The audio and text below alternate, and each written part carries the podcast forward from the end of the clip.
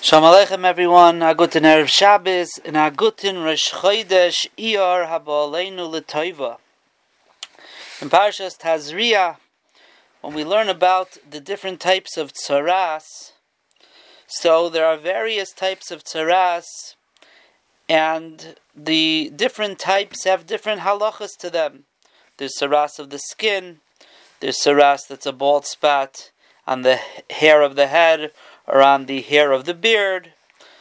Um, and then there is the tzaras of shchin and michva. Shchin and michva. Shchin is a wound that a person received, and after the wound started healing, a nega of tzaras came on it. And michva is similar. It's a burn that the person received, and after the burn began to heal, so a nega of tzaras came on it. And these types of tzaras are different halachas than just a regular tzaras that comes on a person's skin. However, these two, shchin and michva, both have the same halachas. You only wait one week. Uchedaima, similar halachas that are unique to shchin and michva. So Rashi says like this: V'simane shchin, michva v'simane shchin shavim heim. The signs of the michva of the tzaras that comes after a wound begins to heal, and the sign of tzaras that comes after a burn become, begins to heal, shavim heim. They're the exact same things. So if you look in the psukim, the Torah doesn't put them into one category and say, if you have a michvas esh, or you have a shchin, this is what you do. The Torah split them up. From Pasuk Yud Ches till Pasuk Chav Gimel are the halachas of the shchin, and from Pasuk Chav Dalid until Pasuk Chav Ches are the halachas of the michvah. So lama chilkan akasav. The Torah is not looking to be verbose and add extra psukim. Why did the Torah put them separately?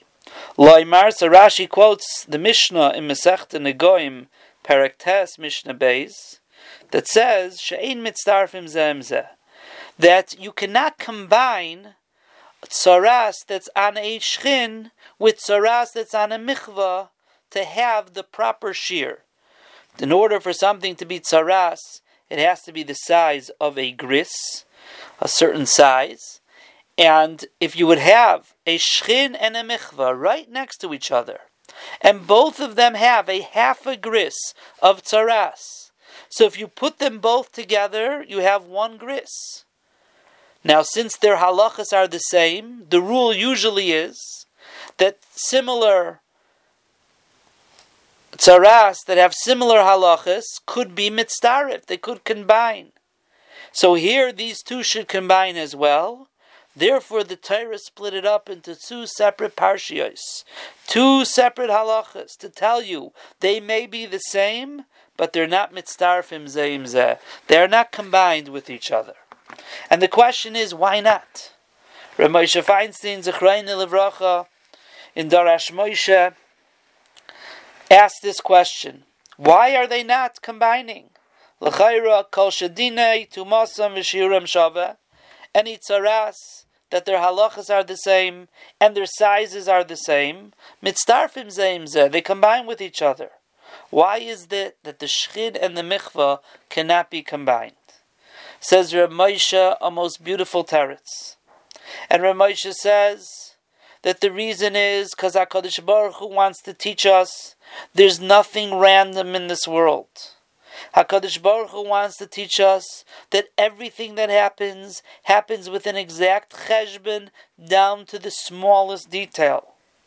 When a person gets tsaras, or a person gets a shchin, he was hit and had a wound, or he has a michvah, a person receives a burn. These things don't just happen. They're here to be ma'ira a person, to wake him up, to make a cheshbon nefesh, and to do tshuva.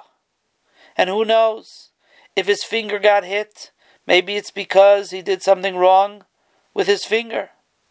or maybe it's if his if he got hit with or he got burned with a fire, maybe he did some type of Eshel Taiva, some type of fire of desire.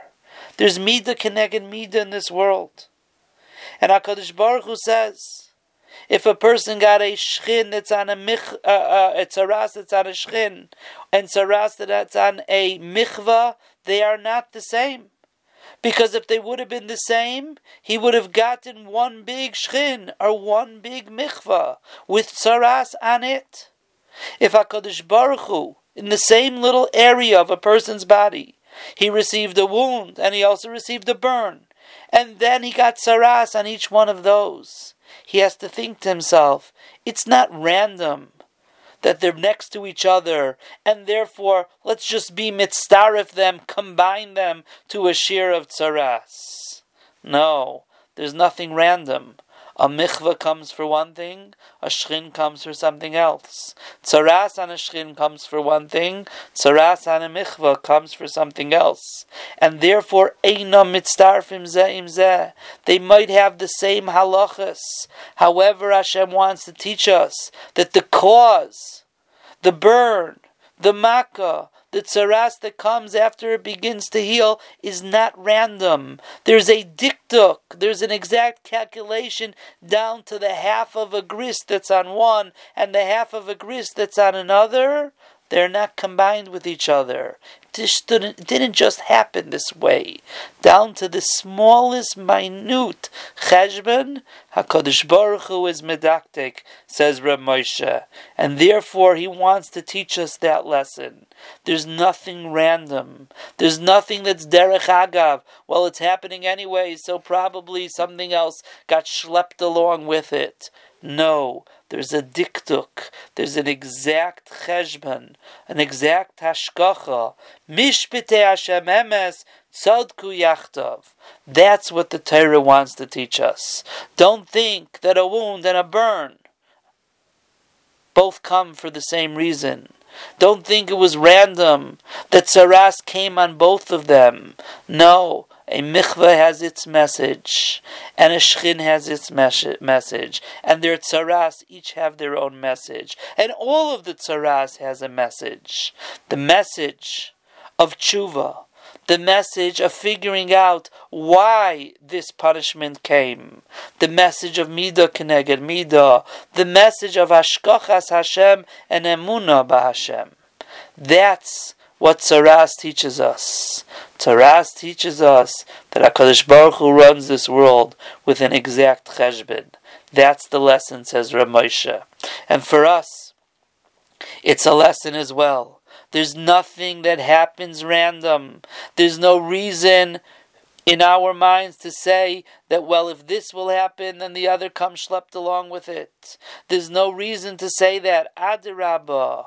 Hakadosh Baruch Hu runs this world b'diktuk.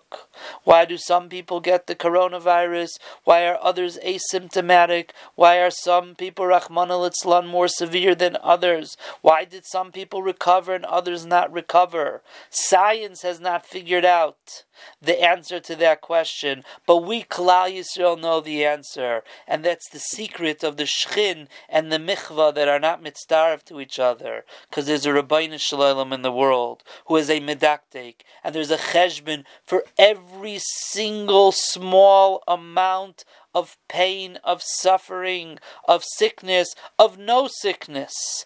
Everything is a diktuk down to the smallest amount.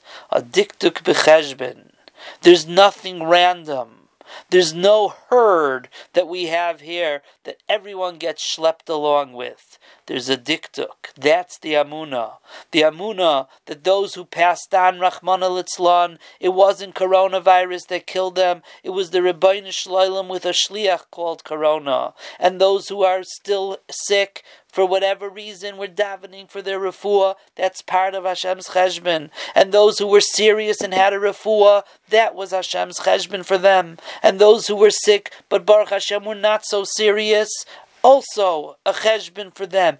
And those who didn't get sick at all and are asymptomatic, also a cheshbon. And those who don't even have it at all, also a cheshbon. There's nothing random. There's a cheshbon meduktuk for every one of us. That's the message of the shchin and the michvah. There's nothing random. There's a diktuk. Mishpete Hashem emes tzadku yachtov. A guten chodesh and Agutin Shabbos.